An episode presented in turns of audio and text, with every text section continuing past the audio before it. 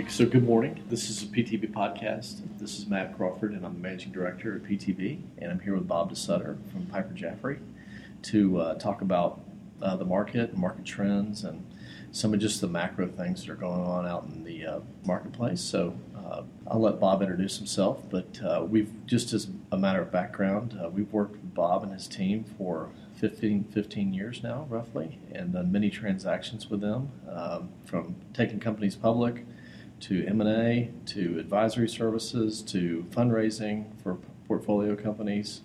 Really kind of run the spectrum with uh, Bob and his team, and they have a lot of experience, and it's uh, been a great uh, great thing for our companies because they they know how to operate in this space that we operate in, uh, which is companies t- tend to be uh, a billion or less, and um, it's a it's a, it's a market niche that uh, Bob and his team have, have, carved out. So, with that, Bob, I'll just let you introduce yourself, and it's great sure. to have you. Thank you, thank you, Matt. So I'm Bob DeSutter, managing director, uh, head of healthcare at Piper Jaffray. 24 years in the industry, um, all of them really doing healthcare uh, advisory, mergers and acquisitions, and public offerings. And pleased to be here and pleased to have the relationship with PTV over the many years. Right. So let's just start it off. We, we thought we, what we do is uh, try to give you give everybody an overview on you know what are the trends in the market. Uh, so what are the sort of the big things that are happening, whether it's medical device, diagnostics, biotech, you know, just sort of healthcare services. If you could kind of give us a run the gamut for us and give us some, a sense for Affordable Care Act stuff, whatever whatever comes to your mind. Sure. So um, healthcare, uh, I would say, segmented into uh, pre-revenue and revenue is how I really think of the industry. It's how the transactions and the activity is lined up primarily. Um, on the public offering side, there uh, continues to be a pretty good bid for the biotech industry and and pursuit of event risk and the risk reward profile of event risk. We did an IPO yesterday that was up, you know, 50, 60% on the, on the initiation day. And um, I would say, though, on the medical device side and the diagnostic side, just the opposite. It's been a very difficult public offering market. Um, there are reasons for that. Some of them uh, industry oriented toward the medical device industry and the diagnostic industry, as far as um, lack of really lack of supply. Some of it um, being the fund flows in healthcare have been uh, anemic of late. So uh, the IPO market is mixed. Biotech remains reasonably good. The rest of the industry uh, fairly soft. On the M&A side, it's it's the opposite. It's very much um, the activity is in the established companies, those with revenues, you know, 20, 30, 100 million dollars and above, and preferably those with cash flow the strategic buyers are wanting to buy uh, cash EPS accretion, and so that's the that's the car on the lot that they're that they're looking at. Has there ever since the uh, uh, the um, uh, passage of the Affordable Care Act has there been more innovation, less innovation? Does, has innovation had to change? Uh, what does that have to look like? In other words, with the with the I guess the cost constraints that are going on out there, what's happening in the marketplace right now? in your in your viewpoint? Uh, I think it's a little early to tell if there's more or less innovation. I I believe in the last several years there's been um, a dearth of private funding for companies, which you know one manifestation is it's going to be less innovation. Regarding the uh, Healthcare Reform Act, I'm not sure yet. There's certainly changes. Medtronic is driving a lot of changes as it pertains to melding services and, and devices. So there are definite changes in the wind. It's early, as in months to quarters. It's too early to call in that regard. The, um, the biggest thing I see is that there's a lack of funding, a lack of startup funding, specifically in diagnostics, also in uh, med tech. Could be a biotech crowding out trade that's causing it, but um, inevitably that will uh, slow innovation. So um, that's helpful. The uh, and we we're definitely seeing that. There's no question about it. There is a significant lack of funding for particularly early stage diagnostics, early stage med tech. It really is almost non-existent at this point, as you as you know. Um, very hard to find that money. So as these companies as people think about, as entrepreneurs think about building a company, um, you know, and having success, um, not only just with their company, but also if they if they were to approach the capital markets, what are is, are there four or five, maybe three, four or five things that are sort of you've got to have these characteristics to be successful, um, and and if there are, what what would those what would those characteristics look like in your in your yeah, I think uh, first of all, the financial characteristics would obviously bigger market, higher growth, either evidenced in your revenue line or to be evidenced with the market opportunity. So that's a must. Um, I think the most differentiated is gross margin, um, preferably well into the 80s. If you really want to shoot shoot high, you know should approach 90 on a variable gross margin basis, meaning the incremental basis. I think that is really what drives fundamental value in the M&A trade and ultimately impacts the um, likelihood and timing of an exit. Uh, and so, the, and, and then one thing that you know takes a lot of money, takes a lot of time, is uh, IP.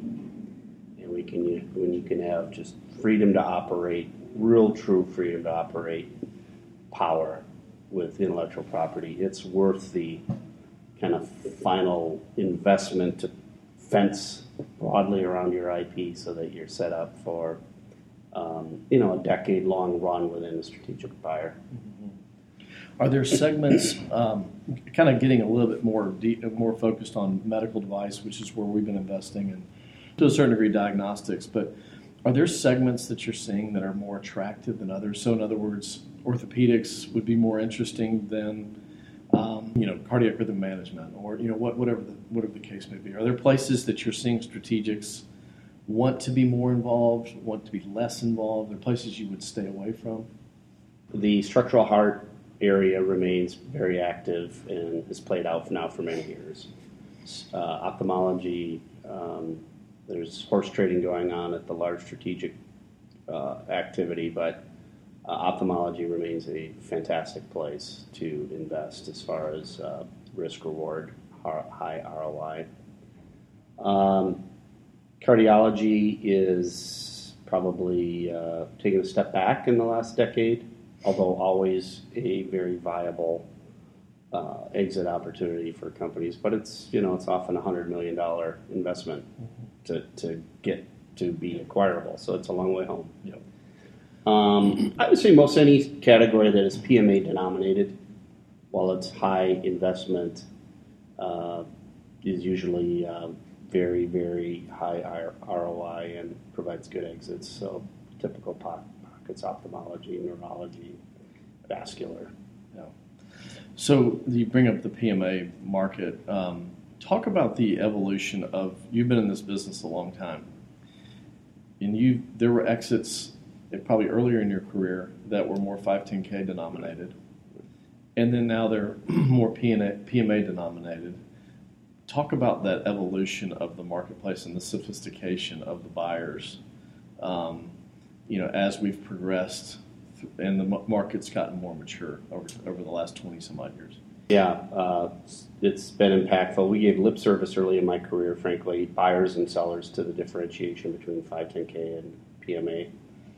Um, and then around, I would say coming out of the recession, it was pretty discernible that reimbursement diligence and the durability of average selling prices and just everything that goes around to the payment of devices, uh, strategic buyers pivoted from 510K to PMA in a very, very big way, where now the vast majority of transactions are, are PMA oriented, and or at least some precedent of PMA. So while that may be a contradiction to the earlier point about there doesn't seem to be enough private money to fund these companies, um, those PMA companies, one of which we transacted earlier in the year in Onyx with you, um, you know, they're very, very valuable and high scarcity value. Um, PMA multiples, 75% um, higher than 510K multiples, and just the whole arena is, uh, you know, uh, very much more active than 510K. The, uh, that's helpful because I think uh, so often people believe that um, you know, if you just get something approved by the FDA, that whatever it is, 510K, that that's going to be enough. Typically, I agree with you. We have seen that that's not necessarily enough, and you have to you have to not only create your IP, your picket fence that you described, but also this um, this PMA that tends to carry higher gross margins that you're describing um, are the is uh, in my opinion a, you know very much a key to success. Uh, well, the high gross margin, margins isn't just for exit's sake. It's also that it sets up a P&L that can afford a direct sales force. So it drives enough monetary, you know, in the formula to hire a direct sales force, which is a whole nother discussion. Yep. Um, but that's been a winning ticket as well to control your destiny. So it's not just uh, high margin for margin's sake, but rather what it funds in your business model. So you bring up a good point, which is you know maybe a, uh, just some advice to entrepreneurs that are thinking about starting their company and starting their business, and um, you know you talk about a direct sales force, and, and, and, sometimes when people talk about direct sales forces, that makes them very nervous. That's a very expensive proposition. Um, there sometimes you don't hire the right people at the first first go around, and you've got to completely re- reorganize and fire people and rehire people, and it's a it's a very it can be a churning exercise. But are there things that entrepreneurs should be thinking about to to make to give themselves the best chance to unlock the most value, whether it's a direct sales force, um, you know, it's uh, how to position themselves, uh, you know, in the marketplace with, with strategics. You know, what would what would you what, what are the what are the things that you've seen that? Uh, yeah.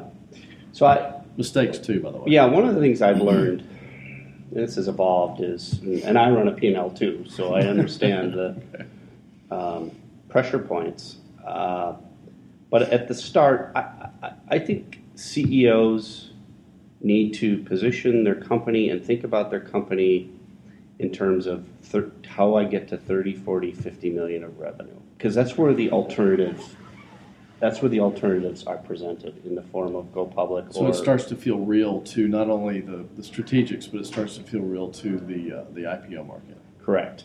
And I think too many CEOs, and I understand how this happens, manage their company to frankly the weakest syndicate member in the venture syndicate, and they manage their company.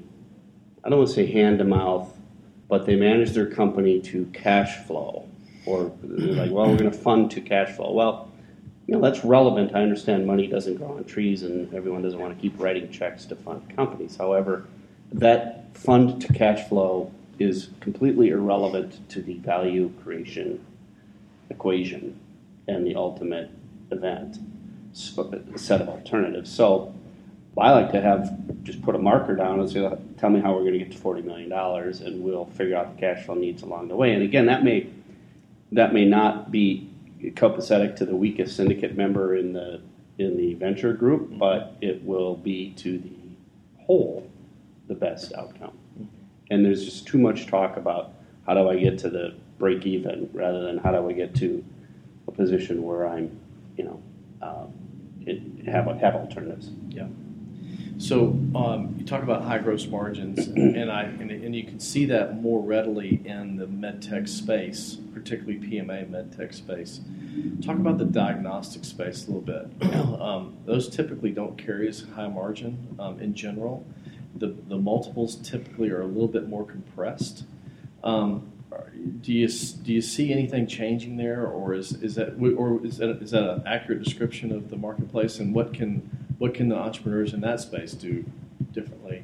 Well, I think there's a the diagnostics business has had a little bit lower margin because they've they've had a little bit of a mixed business of uh, historically labby versus uh, full product approval, and so it's those that have just a classic approval and reagents business carry 75 80% gross margins. The issue with that is has been you know it's been hard to get those business powered to 50 or 100 million dollars. It just not very many. yeah not very many.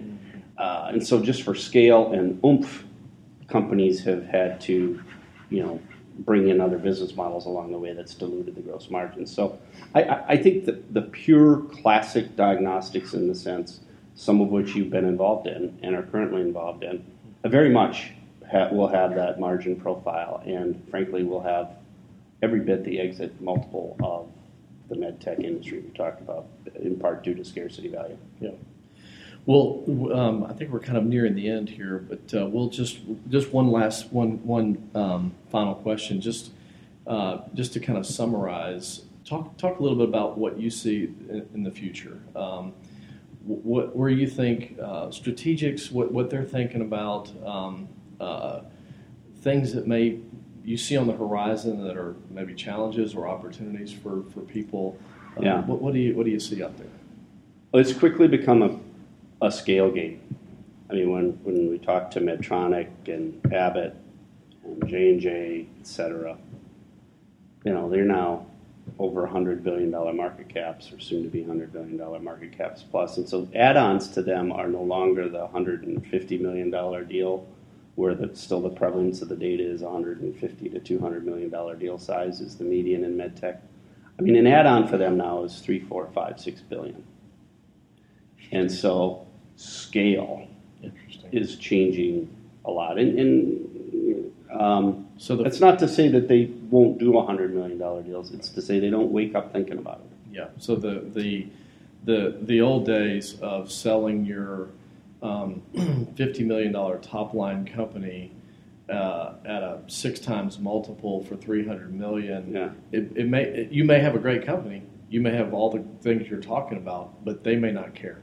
Right. Is what you're saying. Correct. They're likely not. They're likely to care less going forward, given they either have filled it in with, through a mega merger and deem it redundant, or it just doesn't move the needle and isn't worth, frankly, worth their their uh, capital. Um, and so that uh, brings us full circle to almost like 1991 when Medtronic and St. Jude and all these companies were just getting going and they had starter valuations of a few billion dollars. And so I think the venture industry is going to bifurcate and require you to build companies through mergers to get to that scale. Yeah, yeah.